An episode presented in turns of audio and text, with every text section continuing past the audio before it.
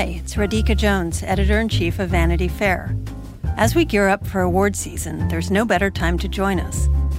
By becoming a Vanity Fair subscriber, you'll gain exclusive access to our in-depth coverage of film, television, and the best of Hollywood. And that's just the beginning. Vanity Fair takes you inside the worlds of entertainment, culture, politics, and scandal, bringing you iconic images, era-defining stories, and much more.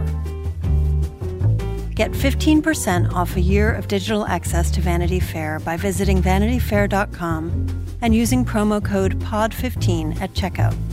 That's vanity fair dot com, promo code pod fifteen for fifteen percent off a full year of insights and exclusive digital access.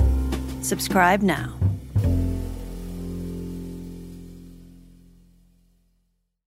Hello and welcome to Little Gold Men, the award season podcast from Vanity Fair. It's such an honor to present this next award. And here are the nominees. And the Oscar goes to... And the Oscar goes to... And I can't deny the fact that you like me. Right now, you like me. I'm the king of the world. There's a mistake. Moonlight, you guys won Best Picture.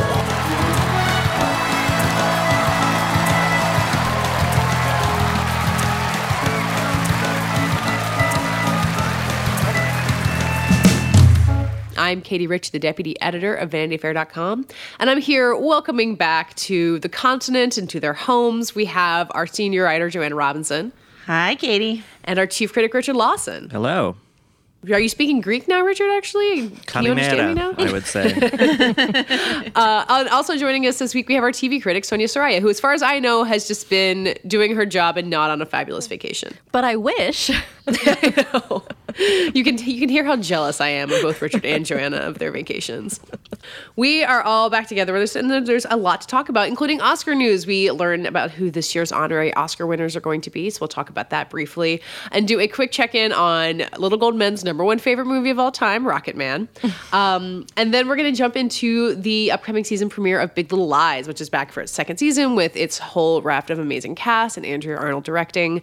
And then in the second half of the episode, we're going to share an interview that I did with Alan Yang, who is the co-creator of the Amazon series Forever, which I really liked when it aired uh, last year, and talked to him about how that series came together. But first of all, Oscars. The honorary Oscars are no longer handed out during the award ceremony, which is a bummer. They'll be handed out at a separate ceremony in the fall. Uh, and this year's honorees are a really fascinating combination of people, as usual. You've got David Lynch, the director of Mulholland Drive and Blue Velvet and many others.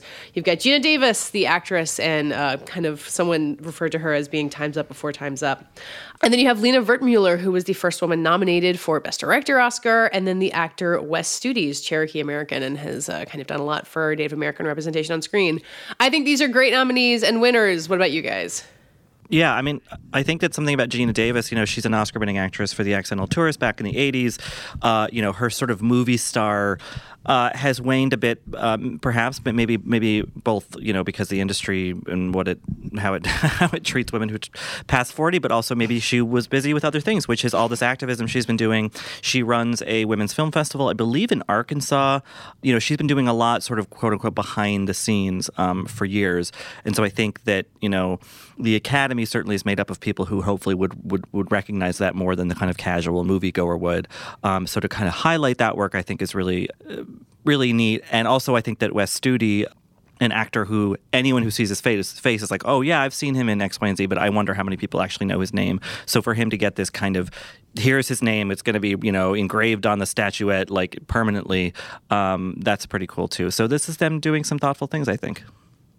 Yeah, I think it's a I think it's great uh, moment to honor David Lynch. Um, as you all know, uh, the Twin Peaks: The Return was the greatest film um, of the Cannes Film Festival. Un- and uncontroversial opinion. I feel attacked no. right now. um, no, I, I mean I'm a huge David Lynch fan, and I love that. I love that they're honoring him, and and like I can't wait to see how he receives being honored in this way. Like, that's almost ex- as exciting as anything else. Quick sidebar. Uh, I think I've talked about this on this very podcast before, but I just, like, can't let a moment go by and not talk about this.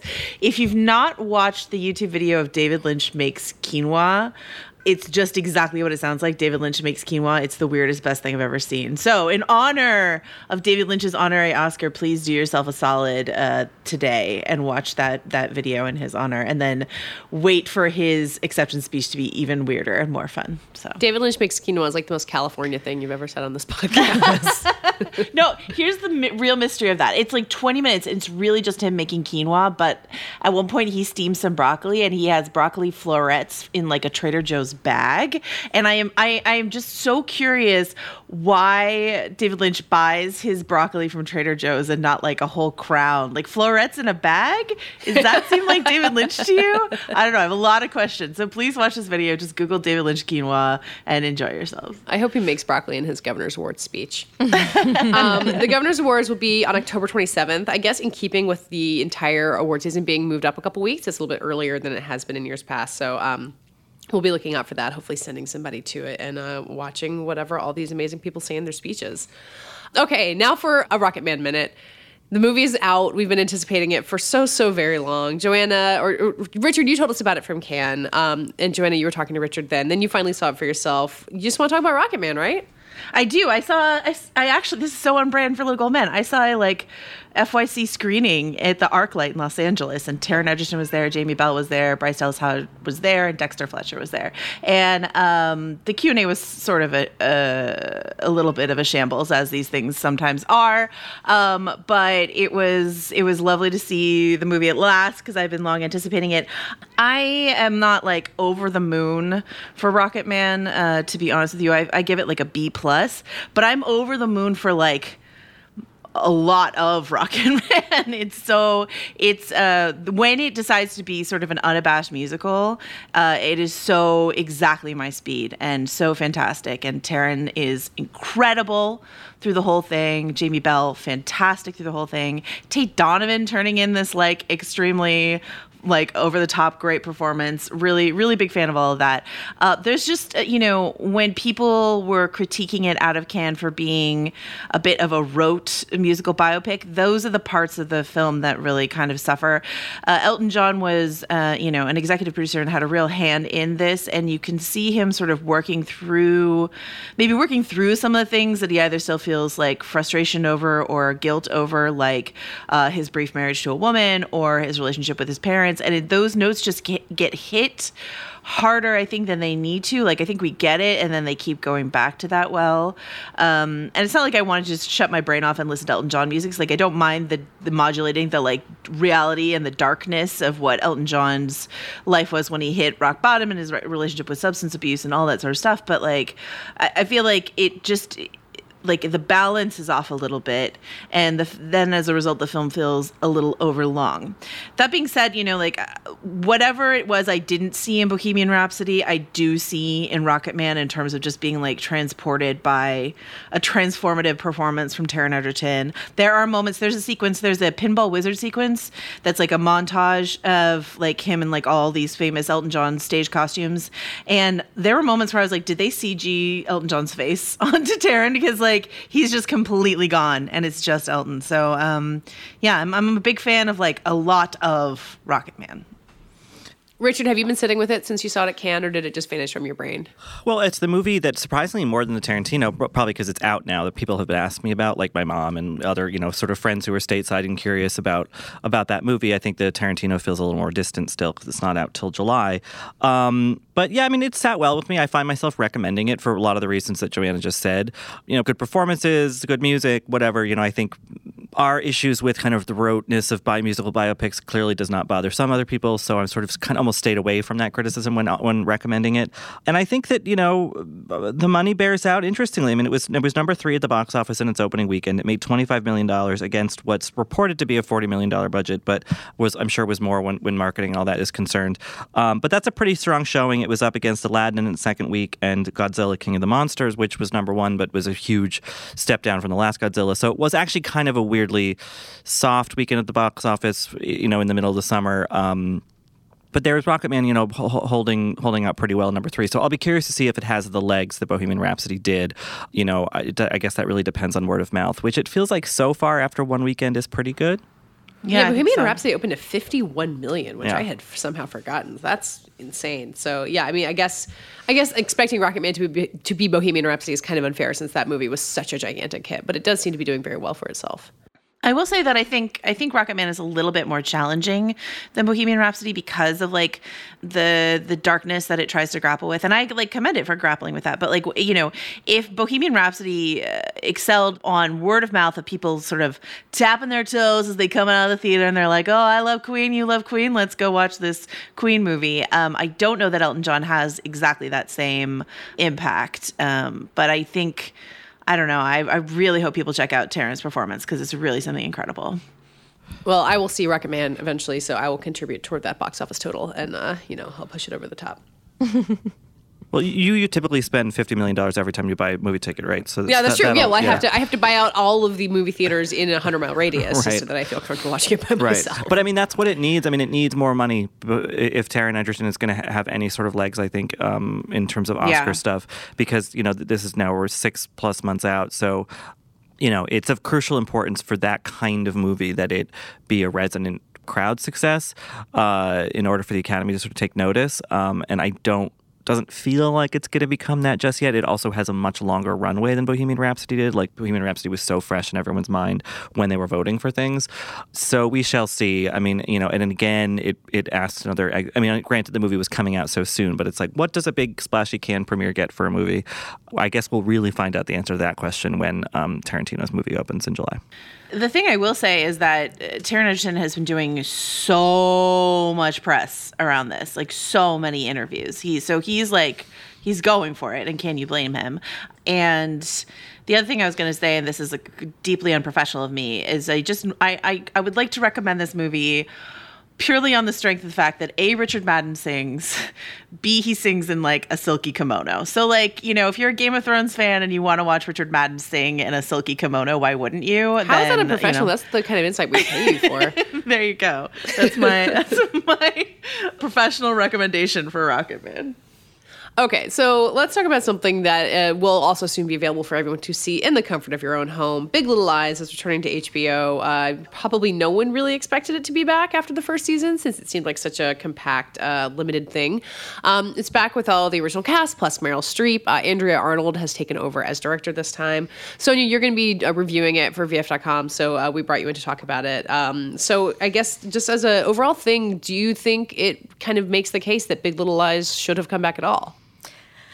It sort of does, but it's just because I really like spending time here. I mean, I don't know right now. So they, they sent us three episodes to screen, and I... Three of seven, right? It, it's seven or eight, but I it, maybe it's seven, because the first season was seven for sure. It's such a weird number. I don't know. I don't know. Exactly really weird understand. number. I am still trying to figure out if the story is going to like go somewhere that is even nearly as satisfying as the first season. You know, I only have a little bit to work off of, but as like pure soap opera, or as uh, if that's what you want to call it, or just being totally invested in these characters and what they're going through, I'm like very invested. Um, you know, Meryl Streep comes in this season and she plays Celeste's mother-in-law. And there's something really terrifying and intense about her whole relationship to, you know, her son, uh, who, spoilers for the first season, is now deceased and is also revealed to be a rapist and an abuser. Um, the, the Alexander Skarsgård character. The Alexander Skarsgård character. Um, and Celeste, who's Nicole Kidman, um, is raising two sons of her own and trying to not replicate the mistakes of the past, but also mourn her husband, who was also bad to her. It's complicated. Meryl's entire performance is like... I mean, her character is just like everything is turned up to eleven. Like, she nakedly despises uh, Maddie, who is Reese Witherspoon's character. She's very like really blunt and says things that are inappropriate. And in this like very appearance focused very wealthy environment, there's something really strange and off-putting about her, but it's also like really delicious to watch her kind of mess with everything. I was so struck, like having watched the trailer, I, I made her look like she was going to come in and be like threatening and powerful, like in this kind of what we think of as like a Meryl Streep mode of where she has authority. And she comes in as this weirdo with this bad hair, and she's got fake teeth, which I told Joanna I was very proud of noticing because I'm usually really bad at noticing fake teeth. um, so she's intimidating, but she's strange. And she's got this like passive aggressive, like, you know, oh, little old me thing going for her before she then like attacks. So I, it was such a weird energy to bring to the show with all of these alpha women kind of already, um, you know, sizing each other up. But I think it's also a crucial energy. I mean, in that shows that have a second season, even if the second season was planned the whole time, When, it, when it's been been such a phenomenon hit as Big Little Lies was, a word of mouth thing that people were watching week to week, you know, to get progressively bigger numbers, is there's obviously the temptation of like, well, we have to do more of the same because we have to deliver to the fans what they want. They they want Reese Witherspoon acting very type A and kind of nuts. They want Nicole Kidman sort of hurt and fraught, and you know, and and and they want Laura Dern commanding and, you know, sort of overbearing. And that's all there. In, in I've only seen the first episode of the new season, and then here comes Meryl Streep. I mean, they jump, they dump her right in. I mean, she like in like the third scene, there she is doing her thing, um, which I thought they would meet out her reveal a lot more slowly. So I kind of appreciate that that they just throw her in with everybody else. And I think that that weird energy is a necessary counterbalance to the, the writer. It's David E. Kelley once again working with Leanne Mor- Moriarty, who wrote the original book. Um, the impulse to be like, okay, f- here's the fan service stuff, but here's also this new added element, marking it as a new season. Whether or not that'll be successful, I have not yet seen, but I think that maybe this needed a lot of Meryl Streep right away, um, just to remind us that we're not being served uh, the, the same meal, just kind of reheated. I, you're totally right, I think. I mean, I think that so with her addition, it becomes six women at the at the center of the story. And I think that what I'm sort of perceiving, and, and I don't think this is much of a spoiler, is that like there's sort of two big themes that are being kind of dealt with, and you can sort of see like a group of the characters are more focused on like parenting, for example, which, you know, is like a subsection of the whole show. Um, but like because Meryl's character was the parent to Alexander Skarsgård's character, and now the grandparent to these two twins, and she doesn't know this yet, but another another boy in their class, there's this whole thing about raising your boys to be good. Like, how do you do that in this world? How do you how do you raise your children in general to be appropriately prepared for a world where like climate change is knocking on the door, which is something that gets addressed later in the season. And then on the other side is the tension that has always been there at the show that really comes out with Bonnie, Zoe Kravitz's character, Jane, Shailene Woodley's character, which is the outsider-insider distinction in, in this clique of moms, um, that, like, Maddie, Reese Witherspoon's character, clearly has, right from the start, has so much anxiety about whether or not she really fits in, and so as a result, like, really overperforms her, uh, her fitting into this place. And I'm not, I don't want to spoil too much, but okay, so like one of the characters, their cash flow gets threatened. Uh, there's obviously a lot of judgment from people around them. They're called the Monterey Five. So there's like these really interesting things that are being tweaked right from the start. And, and I totally agree with Richard. Like, I think the second season, I'm so glad it's starting with these big things thrown at the wall, because it makes me feel like there's something more to say, that it's not just trying to milk the first season for whatever drama it could. Something that I really like about it is that the, um, I think, you know, I've, I've watched the first three episodes, and I think the temptation is would be there to throw in, I mean, I don't think this is a spoiler to say that there like isn't another big mystery. And that's something that I really like. The, I guess the mystery is, like, will they be able to survive what they did in season one? Right. You know, that's the question. Right. But it's not a, like, the the way the season, the first season unfolded, it was, like, it was a whodunit, sort of, you know, and there was the whole, like, Greek chorus and interrogation and all of that sort of stuff, and all of that is gone. Um, and it's, so it's, you know, I thought they were going to, like, cook up another mystery for season two, and I think that's a mistake a lot of uh, a lot of these limited series shows that try to, I'm thinking of like specifically thirteen Reasons Why, that try to outlive their source material, yeah. is they're like, ooh, let's just like create another exact version. You guys have been talking about this all along, but like the way in which they didn't chase another mystery, mm-hmm. I was really gratified by that. And then the other thing that I really liked, and you've already sort of touched on this as well, but the expansion of Zoe Kravitz's Bonnie, like the way that character operated in the first season and the way in which she's involved in the end of the first season, I think was a big question mark for a lot of people, because it's made clear in the books why, you know, in the book, why she would be sort of more involved in, in what happened at the end of season one. And season two, you know, I think Reese had made some murmurs about like, oh, we'll see more of Bonnie. And I was like, okay, will we? There's so many women in this like thing. Will we have more? And then it absolutely is delivering on that, as far as I can see, that like so much of what Uh, Zoe Kravitz's character did uh, and the way in which it's affecting her is such a huge part of this season two. And I, I love that. I love it for that. Um, I wanted to ask maybe Richard, because uh, Katie and I were talking about this a little bit before, um, like yesterday when I was watching the episodes, you and I, Richard, talked a lot about Jean-Marc Vallée's like distinctive style when we were doing the Sharp Objects run on Still Watching and all of that. I'm not as familiar with Andrea Arnold's work. How much do you think she is having to sort of ape what Jean-Marc Vallée does, which is so distinct, and how much of it is her own style? I mean, from what from what you've seen or what you know of Andrea Arnold's style generally and how it might match Jean-Marc Vallée's, like, does this feel like a new piece? And maybe, Sonia, you're more familiar with Andrea Arnold's work than I am as well, but like a new piece under a new director or someone trying to match the person who came before them?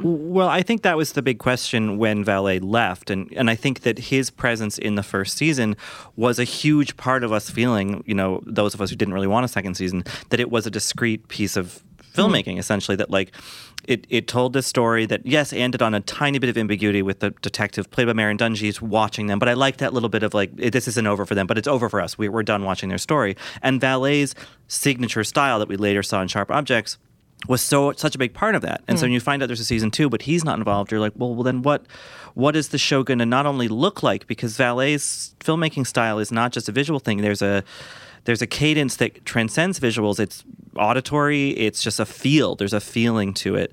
And clearly H B O wasn't going to completely abandon that, because that was a successful factor of the show. And so they brought Arnold on, who's this lauded filmmaker, beloved at Cannes and, you know, in the sort of Euro indie art house world. Um, Clearly, she's been asked to keep up the house style while employing some of her own sort of individuality. I would think more with how she works with the actors, maybe. But I have to say, and maybe this is cynical, you watch it and you're like, okay, Andrea Arnold took this for the money. You know, it's an interesting opportunity to work with a lot of great actors, but she wasn't going to get to do it completely her way, because there was already this guy who'd established what the show looks and feels like. And she's more than capable of existing within that world. But I think it feels more like, you know, I've done all these indie films. I have great reviews. Here's an interesting paycheck that will maybe put me more in the minds of, you know, the U S and, and people looking for interesting directors. Um, you know, I, I've spoken to so many interesting directors who um, are clearly, you know, more and more just pointed at television, because that's where the, the interesting work could be. And I think that Andrea Arnold's of that. So while I'm still long for a series that's definitively hers and not sort of her continuing on with somebody else's style, I think she acquits herself well in what I've seen. I'm not familiar with her earlier work, but I mean, it's interesting. Like, being a director on T V is just such a different experience. Like, I mean, Jean-Marc Vallée had more freedom than than she has had with this season, because he was creating the visual style, but directors on T V are expected to subsume their vision to the party line, I suppose. And it's worth noting that Jean-Marc Vallée has an editing credit on at least the first two episodes, um, so he is creatively involved uh, right. to some degree. I mean, and it certainly still looks edited by him, I have to say. I mean, the yeah, quick it does the quick fantasy sequences and the cuts to the waves, but then there are some there are some aspects of it which I felt certain that he would not have quite gone in that direction. And I think specifically it's with Bonnie's character that maybe I'm reading this, that I'm reading into, because I think that she was not really an interior person in, in the first season. She had some interesting moments, but I think that this season spends a lot more time with trying to understand the world from her perspective, and you see things through her eyes. There are some fantasy sequences that are through her eyes. And to me, that's where I saw the most difference from the first season. So I wonder if that's uh, that's how Andrea Arnold was getting her creative license out or something. But that's a really interesting point. I genuinely, I, I don't know. I mean, I think the interesting thing also is that in, in Arnold's career before this, I mean, she did uh, Fish Tank, which kind of introduced Michael Fassbender to a lot of people. Oh, I love that movie. Um, she did yeah. American Honey. Um, and then she had some stuff previous to that. Is that she... Before this show has not really been a director who works with big celebrities and big characters. It's much more naturalistic, you know. Mm. And I think that, that that so this affords her an interesting opportunity to do that, you know, to work with Meryl Streep in a wig and false teeth. I mean, that is not an Andrea Arnold thing to do, or hasn't been in her career up to this point. But also in, maybe in Bonnie or in new sort of avenues of the story that are introduced to sort of to shape them the way that she wants to shape. You know, she likes people, at least in American Honey, certainly, to dis- she liked her actors to discover sort of where they were going and how the thing took shape. And this obviously has to travel on much more, you know, set rails. But yeah, I'll be curious to see by the end of the seven episodes where the Andrea Arnold of it stands, because Vallée has, you know, with, with the first season of this and with Sharp Objects, really was turning in auteur television. And that's yeah. really rare, you know, mm-hmm. and maybe it's a, yeah. it's a newer thing that's happening more and more, where a director will direct all episodes of, uh, you know, Escape from Denimora or whatever, you know, all these things. Um, so maybe my hope is that if she continues on with this big hit show, you know, gets it in, across the finish line with a successful season two, then H B O or somebody else will be like, okay, Miz Arnold, what do you want to do from scratch in in yeah. this la- longer format thing, uh, and then I would be fascinated to see whatever that is. Absolutely, yeah.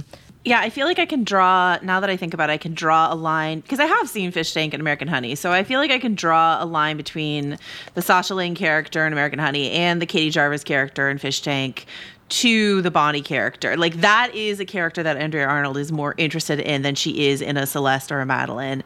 Um, and so it's not to say that there isn't plenty of room for Nicole Kidman and Reese Witherspoon in this season, because there certainly is. But, you know, the writing is certainly there to support Zoe Kravitz's character, and, and the fact that Andrea Arnold might be more interested in her character, you know, is kind of fascinating to me. And yeah, I, I like, to Sonia's point, of course, like, usually a director's style is not what over, you know, you hand off a T V show from episode to episode, from season to season. But yeah, I think of what Jean-Marc Vallée did in the same realm as I think of what Cary Fukunaga did with True Detective season one, where it's just sort of like the, the immature of like this particular style is there. And do you take a hard turn away from it to your own thing, or do you try to to match it? And I feel like Andrea Arnold is trying to match it, or with his editing, or with the musical choices, or whatever it might be. And um, and that's interesting to me. That's that's that's fascinating. Another thing I think worth talking about with Bonnie, Zoe Kravitz's character, is that she's the only Black character. I mean, well, there's Maren Dungey's character, who's the investigator, but Bonnie's and Bonnie's the, mom shows up uh, for at least one episode. For one episode. But I mean, yeah. she's the only Black person who lives in Monterey. Like the Which every, her mom points out, actually, when she right. comes to visit. She's like, I haven't seen any other Black people here, which is like accurate. Right, exactly. And I think that I almost wonder if H B O, when thinking about the season, was sort of like, well, we have our bases covered with the rich white blonde women. Like, we know how to tell that story. We have that down. But with Bonnie, and I think to a degree with Jane, Shailene Woodley's character too, there are there's some pieces that are just like a little bit less easy to access, because they're not quite as plugged into this like sort of glitzy, um, showy world. And I and I feel like that's really, I mean, I was actually surprised how much the episodes I saw dug into the racial difference of Bonnie with the other characters. I mean, she says outright at some point, she was like, how can I, like, how am I going to feel like solidarity with you guys? Like, how are we on the same page? Um, and I thought that, you know, that was one of the main criticisms of the first season. I think that the criticism was kind of there uh, if you were, you know, just looking at the makeup of this place and how everyone was treated. But it certainly feels like it's more part of the text now, that they're like really going to talk about the fact that Bonnie is the only Black person in Monterey. Yeah, and my hope is that uh, what I loved about the first season was it started and you thought, okay, here's an interestingly filmed but otherwise fairly conventional story about like the, you know, voracious competitiveness of upper class white women in a in an enclave. You know, we've seen this uh, th- with a murder thrown in. Sure, we've seen this a thousand times before. But at the end, and maybe I don't know if you, you all disagree, but I, by by the end, I was like, wow, this was actually about something a lot more than I thought. It wasn't about them fighting. It was about them coming together and finding unity through struggle and in their difference and, and in their sameness and all that. So my hope is that with these further questions being asked about Bonnie, about Jane to some extent, is maybe Arnold will get there, and, and David E. Kelley and Leon Moriarty will get to that other grand summation or summative point, whatever that might be for this season, because that's really why I think the first season worked so well, is that by the end it revealed itself to be about much more than its component parts. Yeah. The other the other thing I want to mention about season two that feels a little different to me is it feels like, and you know, maybe I'm I'm like creating subtext where there is none, but it feels like, you know, Nicole Kidman and, and Laura Dern got a lot of the performative attention in season one. Nicole Kidman got, you know, the awards, and and Laura Dern got like the memes and stuff like that. and, and then and then Reese was so great, but sort of like, you know, her character Madeline is, you know, I think they added the extramarital affair in season one to her character to make it even more interesting, but like. Like there's, she's still sort of like in a more neutral position than than some of the other women. And then I feel like in season two, my guess, given like Reese's uh, exec producer role in the show, is that she was like, give me more. I want to be even more in this season. And so there's a lot there's a lot more like crisis and emotion and and room for for Reese to be like flex her acting chops, uh, at least in the episodes that I've seen in season two than in season one. So it's not she's not just doing like her Lily Blonde election up to eleven sort of thing. She's doing she's modulating with this other stuff too. And that's like that's sort of the point, is like I did like the end of season one, but it felt incorrect to leave them happily on the beach after like what they did. Mm-hmm. And so this this like telltale heart sort of aspect of a season two, I think that I, you know, given that that's what they're going with, which is like, how does the weight of what we did impact us? Um, I think that's that's a great thing to explore. The telltale Zippo. Love it. I mean, the fact that she gets to go toe-to-toe with Meryl Streep in these first two episodes, like she just has these great like expressions on her face when she's being like insulted to her face, and I, I love the energy of those scenes between them, and it, it it gets that thrill that was in the very beginning of Big Little Lies, where it's like, oh my god, all these actresses are together in one place, and throwing Meryl in there, it, it's the exact effect they wanted, where it just amps up the excitement of seeing them together. And I, and I suppose I don't need to find space for the men in Big Little Lies, but I do want to shout out Adam Scott, and and Alexander Skarsgård is in a lot of this season via flashbacks. Yeah, way more than I expected. Uh, flashbacks and dreams and and videos recorded and stuff like that. You know, he also won awards for his performance, so they found a way to include him in season two. But like, uh, but you he's know, like the guys haunting the them too, yeah, which is so cool. Yeah, yeah. but yeah, yeah you're right. Adam Scott's incredible also in this season. Um, Shailene Woodley was kind of a, she was my probably my weakest link in the first season, which is not to say she was was bad at all, but I felt the, the least positive about her performance.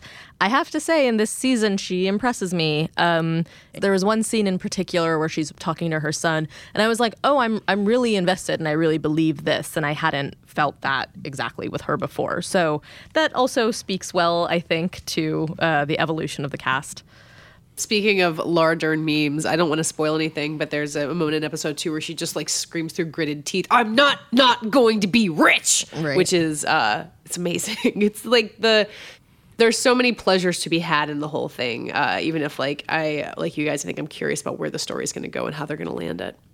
Well, we'll probably talk about Big Little Lies again as the season goes on, uh, Sonia, uh, we where will... Where else? Yeah. Where else will we be talking yeah, about it? I don't know. I can't think of anywhere else. uh, uh, uh, Joanna, where will you be talking about Big Little Lies? Uh, Richard and I will be talking about Big Little Lies every week on the Still Watching podcast, so you guys should tune in for even more of our thoughts. Um, I'm really invested in Sonia, Sonia's unified theory of bangs uh, in Big Little Lies season two, and how how like if you look, Andrea Arnold has like Betty Page bangs, so I feel like this is Andrea Arnold's oh. like sneaky tactic for getting bangs to be like. And I am a I am a bang haver, so is Katie Rich, so like we're, yeah. we're pro bang people, but like uh, yeah, there's there's a bang agenda in Big Little Lies. Yeah, so you, you said they were bringing bangs back. They never went away. Thank I, you very much. I'm so sorry, my mistake. No, I I was really surprised because they changed uh they changed Jane's hair. hair, Shailene Woodley's hair. So it's like she has really solid dark bangs. And I was wondering if it's supposed to make her look a little bit more like Celeste, Nicole Kidman, who has the, she has the same bangs as she did the first season.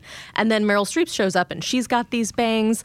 It's, uh, and I was like, what's happening? You're surrounded by bangs. I mean, I you think about the hair, like, I mean, like Reese Witherspoon, like her hair looks, so far as I can tell, just like her regular hair, but it just looks incredible. And it suits right. the character for her hair to look incredible at all times, but you just think about how much effort goes into making that hair for everybody look the way that it does on oh the show. Oh my God. Laura Dern's is, hair, which is oh just like God. radiant, flowing locks. Yeah, it's wild.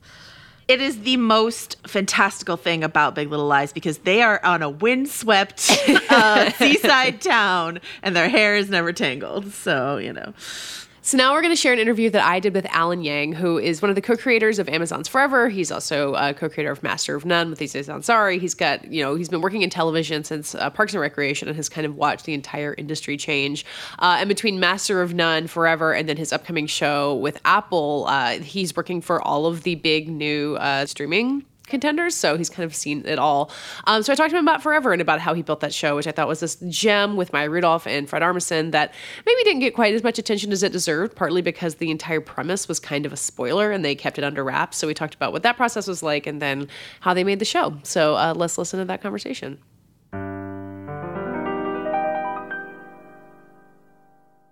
Okay, so Alan Yang, thank you so much for joining uh, us on Little Gold Men to talk about Forever. Thank you for having me. I wanted to start getting kind of meta about how the show was rolled out because you did a lot of interviews when it debuted and there was this whole secrecy around the show, which you guys, I think, really deliberately did to kind of sh- uh, hide the reveals of where the show went. But looking up back on that, how did that feel rolling the show out in that way? Like being able to keep things to yourselves, but also being like, just just watch the show. We can't really tell you what it's about, but watch it. Did, did that feel good in the process? It felt good, yeah. And it was really, I felt really lucky because Um, Amazon and Universal were cool with it. You know, I think a lot of times the studios and the networks are tempted to give the audience as much information as possible. I mean, you see it in those trailers where it's a tiny mini version of the entire movie. And it's like, well, why do I need to watch the movie now? You just gave away seven plot points. So it was really important to us because the show essentially changes form three times in the first three episodes and is essentially a different show uh, in every episode up until the fourth episode, um, that we had to hide the ball. And so then it obviously poses some issues, and, and obviously the marketing department is like, well, what do we have? And we're like, it's a show about a marriage, and we're pitching it. And, it's and you have two Maya, stars, Ma- so sure. Yeah, exactly. Well, that, that was what really helped too, right? Because it's Maya and Fred, and people know them, and they love them. And so you put them on a billboard, and it's like, yeah, I'll watch that show. It's two really funny people, and we'll see where it goes. And And the, one of the most gratifying thing things about the whole process was people coming up to me, still coming. I, someone came up to me last week and was like, I saw your show and I was so surprised over and over again. And how often do we get to do that? You know, no, there's no surprises anymore. There's nothing. Everyone knew, spoiler alert, Game of Thrones finale. Everyone seemed to know that Bran was going to become the king. Like, it literally, like, everything is spoiled. Everything's spoiled. And so with this show, I like that we are kind of a little show that was flying under the radar. People tuned in, and I think we're genuinely surprised because we took some weird, weird-ass turns. Well, how does flying under the radar work? I mean, in what, like, both binge culture where it's like if you don't get watched in the first weekend and everyone talking about it, like, sometimes it feels like you don't exist, and just this this world of peak T V where, like, there's so many shows to pick out of it. Do you just kind of, like, have to learn how to be patient and say, like, people will find our show, like, it exists for what it is, and, and step back from it?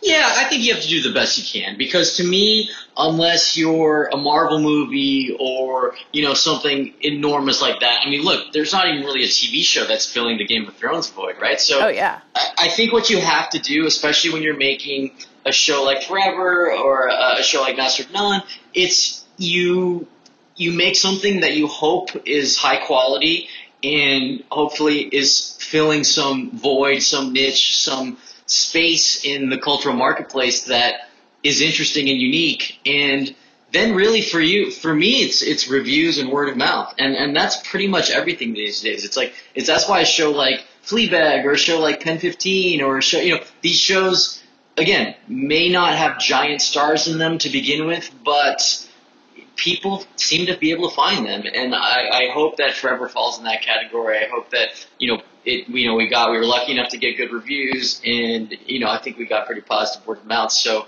um, that's, that's where you have to live. I think, it, I think the age of the giant television event is, is, if not dying, is reserved to a few big budget things, kind of like in movies. And yeah. so where, where you want to live is, hey, we made a really good show, and, and, and that's what happens.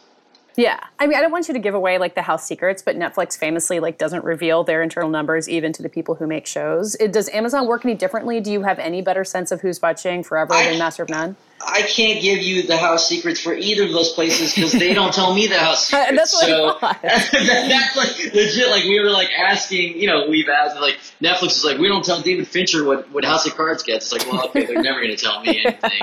So, uh, yeah, no, it's more like, you know, it, they like the show, and that, that that's, you know, that's basically all you want, you know. So, well, so, after coming yeah. from network T V with Parks and Rec, which kind of famously, like, had, like, low but devoted fan base, and I don't know how much time you spent sweating over the Nielsen numbers, but that's got to be sort of freeing.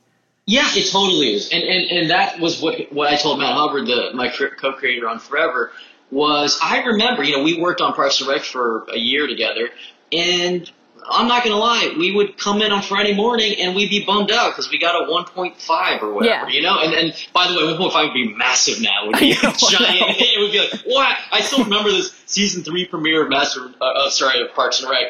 We got a three point two, and we're like, oh, it's not that good. It's a pretty big drop off. The office, like, that would be a massive hit now. But but yeah, it was we we were watching the numbers because that show was on the brink of cancellation every season. Mm-hmm. I mean, it boggles the mind now, looking back and seeing the cast, and, and you know, it was it, you know it was a great show. It was fun to work on, and it was just about to get canceled every year. It's insane. Did you feel that stress, just being like, do I have to go look for another job? Because, like, as a writer, like, you really are beholden to, like, what writer's room will have you, and at that point, like, you need you need that job, right? Yes, absolutely. And and and honestly, I felt bad for Mike too, because it was I still I mean it might have been the end of season two or the beginning of season three when we got pushed to mid season, which generally is a harbinger of bad things to come.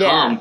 And so I think we all went out for drinks, and we were like, well, this might be it. And, and, and it was a bummer because we felt like the show was hitting its stride, and we loved the cast. We loved the writer's room and all the people we were working with. And, you know, it was great working with Mike. So, um, yeah, we were all bummed. And then it went on for another one hundred episodes or whatever. So, so yes. And so that's a long way of saying it is incredibly liberating. It is, for me, I, so what, going back to what I told Hubbard, I said, look, man, the reviews are our ratings. Think about that. Let's make the show we want to make. Let's make something bold. Let's make something original. Let's make something that no one's ever seen before, because honestly, you know, you and I are never even going to see how many people have seen the show. Yeah. And so so let's make it for us, and let's make it for people who have tastes tastes similar to ours, and, and let the chips fall where they may. And, and that's great. You know, that like, I, I don't think we – look – anything's possible because David Lynch got Twin Peaks on A B C, but I hesitate to think that a network would have put on a show as, as strange as Forever on. Yeah. Well, did it take making the first season Master of None to realize just how much freedom there is in the world of streaming? I mean, like, The Good Place is obviously, like, doing big stuff on N B C, but, like, when you see Forever, you see Master of None, like, that stuff that really, like you said, doesn't feel like it could be on network. But did you know how much freedom you had when you started on Master of None, or did that have to succeed first? It really helps, and, and it helped in a couple ways. I mean, keep in mind, when we sold Master of None to Netflix, they had two shows. Yeah. They, you know, they were making House of Cards and Orange is the New Black, and I think they were licensing Lilyhammer or something. Yeah, yeah, but, yeah. But that's how early that was. And so, God, think about how many – there's a show on Netflix every twenty seconds of a new show. Mm-hmm. Like, I think that's a scientific number. But but it, it legitimately um, – yeah, it, it was exciting. And, and as we developed Master – Um, that first season, you know, the fact that episode two has no characters in it from the first episode except for Aziz is insane. Like, that is you that that you know that was breaking people's brains four years ago, five years ago, or at least it was breaking our own brains. Um, and then season two, we took it even farther, right? Yeah. And, and it was it was you know you would normally get pushback. Hey, do you want should this episode be a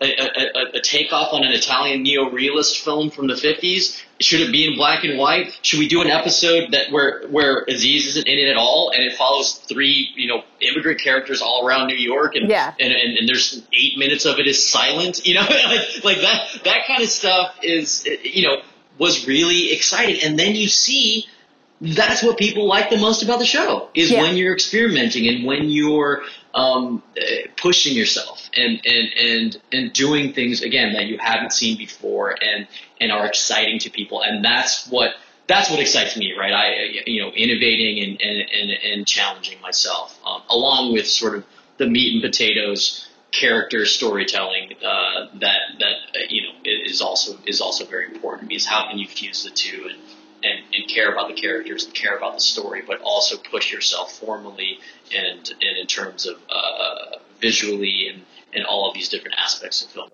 Yeah. Well, I mean, you guys took this big leap in Forever as well, but I think the sixth episode is the bottle episode, right? Mm-hmm. It's like almost at the very end. With uh, one oh six. With, yeah. With uh, Hong Chow and uh, Jason Mitchell, who's like, there's been some allegations about him that have come out since then, but I want to talk about this episode specifically because it's this bottle episode about like two characters who we haven't seen before, as you mentioned, from Master of None. And it seems like that would come directly from that experience that you say, okay, audiences go with you if you have something that's tonally similar. Um, so like, was that the idea, just to really get the audience that far into the season and say, okay, we're going to do something really different? Yeah, absolutely. I mean, what an ultimate, after three or four rug pulls in the first three episodes, how about another, you know, how about a super. Just like when you un- thought you were comfortable. Exactly, an unbelievable curveball. And to me, when Matt and I were talking about the show and brainstorming ideas, that idea was one of the things that just kept us going. We often said to ourselves, this episode is the reason to make the show in some ways. To you have know, a standalone I, episode within the series. Yes, and t- an episode that takes advantage of our premise. And w- in what other show can you show another couple's experience and have it span thirty, forty years and have your main character watch the whole thing and have that influence her life? Like that yeah, is, yeah. that to me is so, and, and obviously the, the theme of that story and the way it goes about, and, you know, you know, they, they did great, the actors did a great job. And, and, and it, it, to me, the heartbreak of that story, the theme of regret, that is one of the themes that imbues the entire series. And to have the ability to tell that story. And when we pitched that idea to Amazon very early on, it, I'm very grateful for the fact that they said, wow, that's like, that may be our favorite story of the year. Let's just do it, you mm-hmm. know? And, and that's a huge swing because Maya's in it for two seconds. And with like Kat, the most heartbreaking look on her face. Yeah, I mean, by the way, she comes God. by the way, she came and shot that first, like Monday morning. It's like, wow, you just came in and killed it. And then left. I was like, wow. We like we have the doll. Okay, we're dolling in. We're dolling. Holy shit! Okay, and you're done. And now we shoot the episode. And that's but why I yeah, hire a pro. Yeah, exactly. I mean, when I, I still remember watching the first cut of that episode, the editor's assembly, and I was really excited because you know obviously there were trims to be taken and there were imperfections in the episode, but it was largely working. And then at the end, that shot of Maya is for was for me a, a holy shit moment in terms of her acting and her facial. you know, her facial acting in that yeah. scene and, and, and that conveyed everything. And then her and Catherine at the end, again, a very strange episode to shoot because I shot the scene of her and Catherine, I, I think either weeks or like a month before we shot the rest oh, of the yeah, episode. Of course. You have the, the way the scheduling works. And exactly. Actors, yeah. So, so we were on, I think we were on stage in a fake version of their house. And I'm like, I know this is weird, but I just need to shoot you saying, I want to go to Oceanside, and that's it, right? And they're like, okay. So we again, we shot that in, you know, half an hour, an hour, and and then, you know, weeks later, we shot the entire episode, but it did end up cutting together in a way that I was very satisfied with. Yeah, and I know you talked about how you uh, gave the actors, or maybe talked with the writers' room about the um, the Sunrise Sunset trilogy, Richard Linklater movies, as an example of like these dialogue-heavy scenes of watching characters build a relationship. But but that whole idea of like watching people talk to each other and fall in love and learn everything about them just through dialogue, it's really hard. Like we've all seen bad examples of it.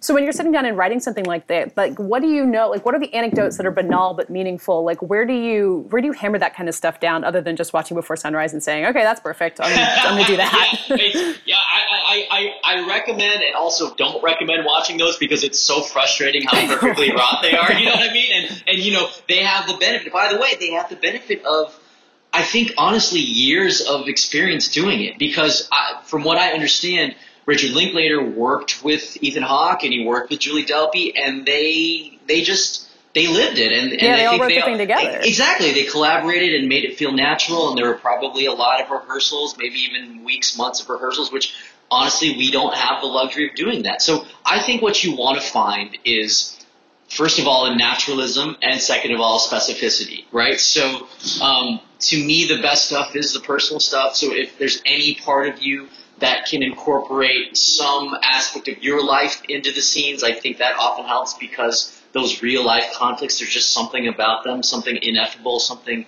indescribable that you're able to put in there, some magic. And and barring that, maybe it's your friend's story or one of your writer's stories. So um, honestly, like, there are some specifics in there that I'm really happy with. Like, one detail was um, we had uh, Andre's character. Um, he's, he's a black guy, and he grew up in Monterey Park, which is a majority Asian suburb of Los Angeles. And I was like, well, that would be really interesting. That's kind of based on um, our location manager, who was ah. uh, Manny Padilla, who, um, you know, he's Latino, but he's like, man, it, it's so interesting. He's like, he's like, I've never worked with an Asian showrunner. I was like, yeah, that's interesting. He's, he's like, no, he's like, he's like, all my friends are Asian. I was like, why? He's like, I grew up in Monterey Park. And he's like, all my friends are Asian. I was like, they were Asian bullies, they were Asian nerds, they were Asian jocks, like all these, you know. I was like, wow, that is actually would be weird to like to live in America and you're a minority in a majority Asian school. Like, don't I you want to watch those uh, shows at that high school? Well, I will say I am. Devel- I'm actually developing a show like that. So, oh my so God, I, breaking I news! Want, it's great. I do want to see that show. So yeah, that's that's deep, deep in development. But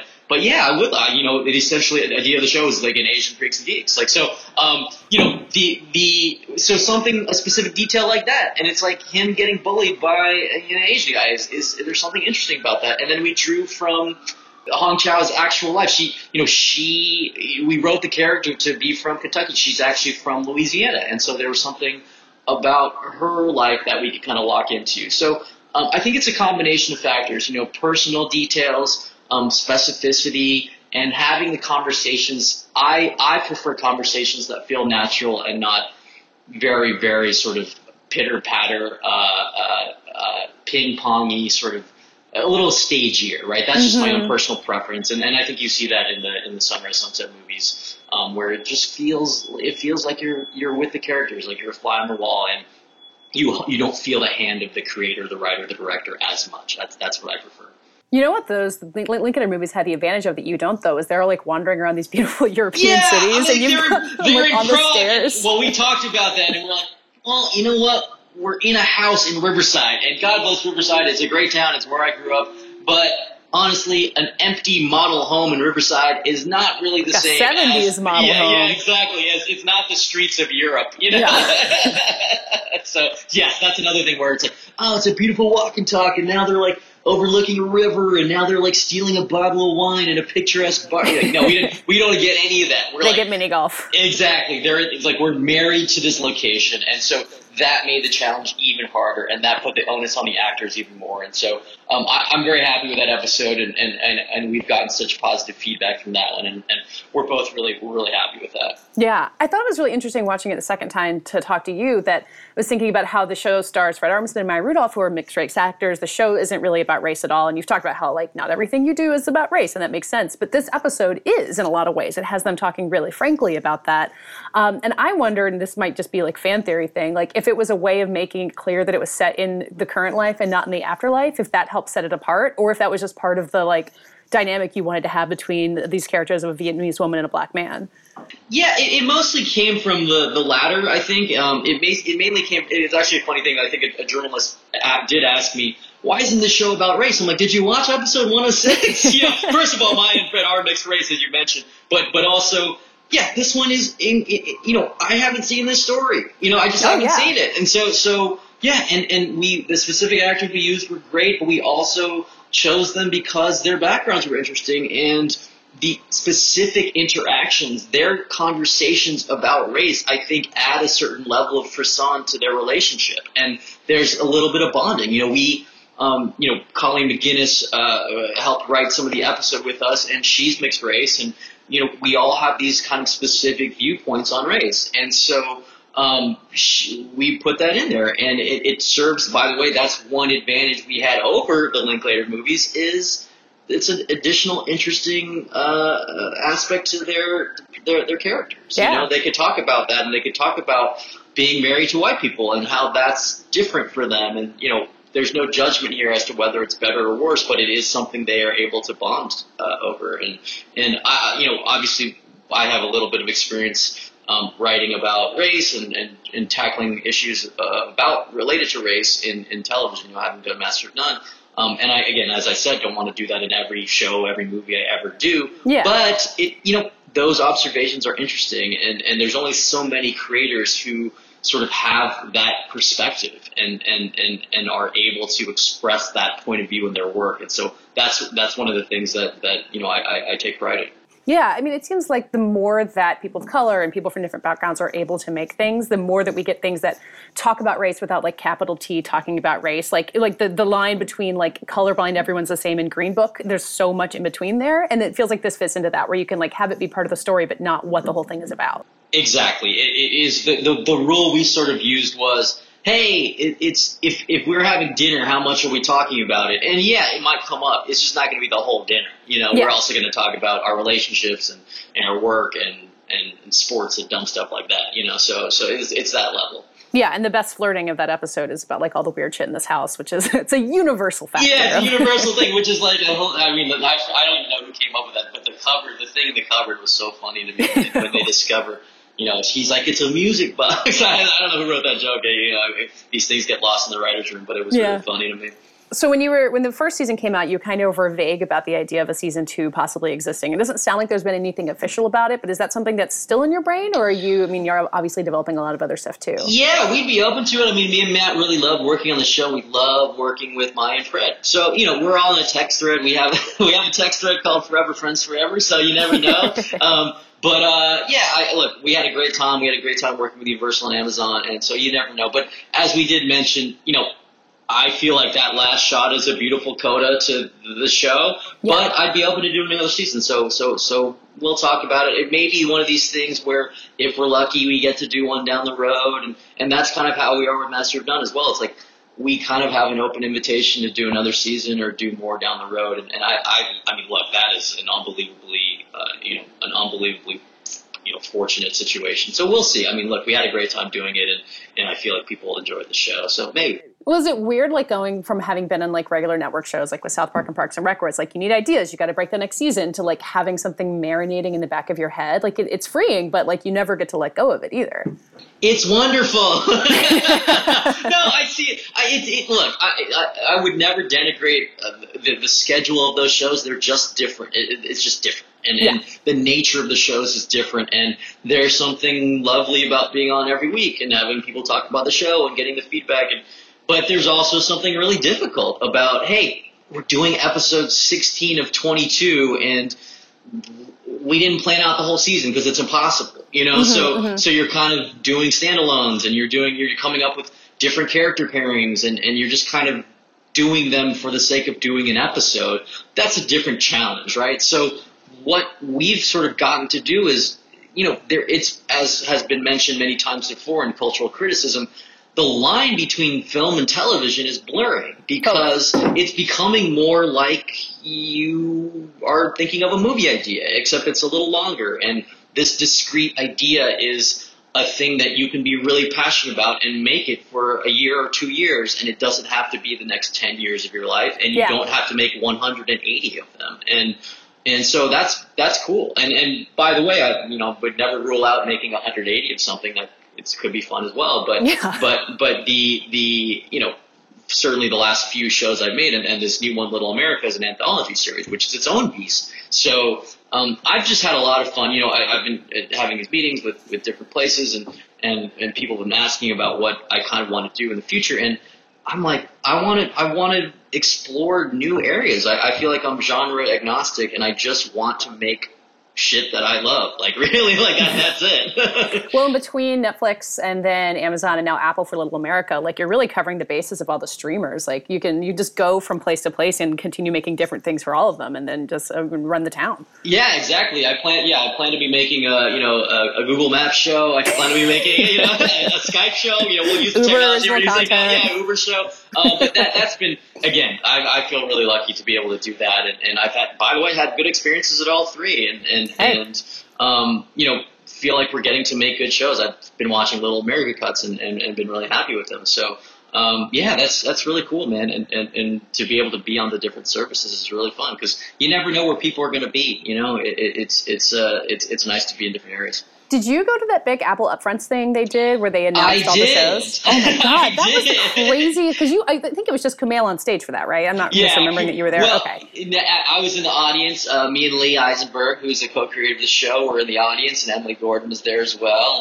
And um, we let Kumail talk because he's one of the funniest people in the world, and me and Lee he was are writers. Great, because there was so. some, I don't want to like I don't want to like knock anybody, but like there were some stilted presentations, and then there was Kumail who's like, oh, you know how to talk in front of well, people. Well, Kumail comes out and kills it. You know, it's it, it they put people. People in, a, in a, you know, it was it was it was interesting. It was almost like people were giving their own little TED talks, and it's like, well, if I'm going to watch that, like Kumail's going to kill it because he's one of the best stand-ups in the world. So, so yeah, it was a little bit unfair having him uh, having him compete with the other people. But he, yeah, he had just an ease of, about him, and and you could tell he was he really believed in the show and was really proud of it. So we were really happy to get to be one of those shows. You know, they only let five or six shows go up there. Yeah, we were thrilled to be one of them because you know we're not produced by Spielberg or, you know, Oprah Winfrey or J J Abrams, you know, were produced by me. So so it's a different level of dude. Of, uh, and, like, Kumail is great, but he's not Reese Witherspoon. Exactly. He's not Aquaman yet. But, but, but yeah, it's – so, so yeah, we were thrilled to be up there. And, and, you know, we really felt like from the beginning Apple was such a great fit for us because as they explained to us um, the sort of ethos of the show – and the the themes and the, the, the yeah the, the sort of ethic of the show was very similar to what they want to project in their service. And and it's it's look, we're not making uh, treacly uh, sentimental episodes of this show, but there is an element of hope and there's an element of America being a place that people come to to honestly fulfill their dreams and and and and and, and strive for. for freedom and, and what they're look and, and, and being able to achieve what they want to achieve in life. So there is that undercurrent in the show, even though some of the episodes are, are a little bit more melancholy and some of them are a little funnier. Um, that was kind of an undercurrent of the entire series. And so we felt like Apple was a great fit. This seems so pat, but like just something hopeful seems so nice. Yeah, I mean, there was the, the irony was not lost on us when we were pitching it. I believe it was about the same time that the president was uh, oh, I'm sure, locking yeah. people up in cages. So. Um, yeah, it was a, it was a, it was a, it was an interesting time to be pitching that show, and we got a lot of relieved looks on our executives' faces. We're like, thank God, you know, this makes me feel good about our country in some Ooh, way. Yeah. Uh, so this uh, podcast is really award season focused. Like we we do a lot of Oscar episodes, and we're kind of in Emmy season now. And um, I was watching your Emmy speech from a little while ago. I'm just curious about like having gone through that Emmys gauntlet, and like now you're kind of going through it again with Forever. Um, what did you learn about like the television industry or how you handle this kind of thing? Like ha- being a little bit removed from an Emmy win, what what did you get from it? Uh, you know, I, I just, to me, it strikes you how fast things move. To me, you know, mm-hmm. it really, and it went from. It, it, it's a sense of possibility, and I don't mean that in a you know in a, in a in a sappy way. I hope, but honestly, like we were a little show. You know, Master of None was a little show, and, and it all happened really fast. And I, I remember, um, I don't know how much of a priority we were for Netflix when we you know before the show came out. I, I know, you know obviously they were fans of Aziz, and, and and you know they liked him, but you know I don't know that the expectations were huge for us. And so the show came out. And honestly, even before the Emmys, you know, I think first season, I don't think we got anything at the Golden Globes. I don't think we really got Writers Guild or Directors Guild. And then suddenly we were nominated for Emmys, and then suddenly we won. and, you know, it, it, it just seemed to happen fast. And, you know, suddenly you're on stage and, you know, Matt LeBlanc was handing you the trophy. So very, very, very surreal, first of all, but also how fast it happens. And I think, you know, a, a similar thing, like, we were kind of on that journey with, I think, Mister Robot was season one as well. Mm-hmm. And so we kept seeing those guys around at, at all the different events and stuff. And I remember Rami Malek, I think, won that year. And now he wins an Oscar. It's like, it just happens fast. Like, he was an unknown. He was yeah. a complete unknown actor of Egyptian descent. And it's kind of cool how fast all that stuff happens. And and so, you know, I, it, in the same way, it, we were a little show and, and, and, and it ended up working out. And, and I hope, you know, really, I would, I would love for there to be some momentum behind Maya, because I think her performance in Forever is is is, is, is really something extraordinary, mm-hmm. and and um, I think she's showing colors and she's showing layers that she doesn't always get to show off, and and for someone to be as funny and as emotionally um, vulnerable and and and and um, you know nuanced and real all at the same time is. I thought was something I was really, really excited about. And, and, you know, I'd love to get love for Fred. I'd love to get love for our guest actors as well. But, um, you know, Adam Keener. Yeah, for sure. And, and, and, and look, she's a two-time Oscar nominee. This would, and it, it, it, it's really, that, that's not a fluke, you know. Um, it, the, so I was really thrilled with the level of actors we were able to get and and, and, and have them do this weird project. It's it, it's it's it was really we feel again we feel really fortunate. You know, Hubbard and I were like, you know, we're two comedy writers and we wrote this weird thing. So um, yeah, to get actors with that level of dramatic chops is, is really cool. Yeah. Um, okay, Alan Yang, thank you so much for calling in and talking to us, and um, congrats on Forever. And um, I mean, you got so much else coming up, so we'll be seeing you again really soon, right? I hope so. Thank you so much, Katie. It was fun.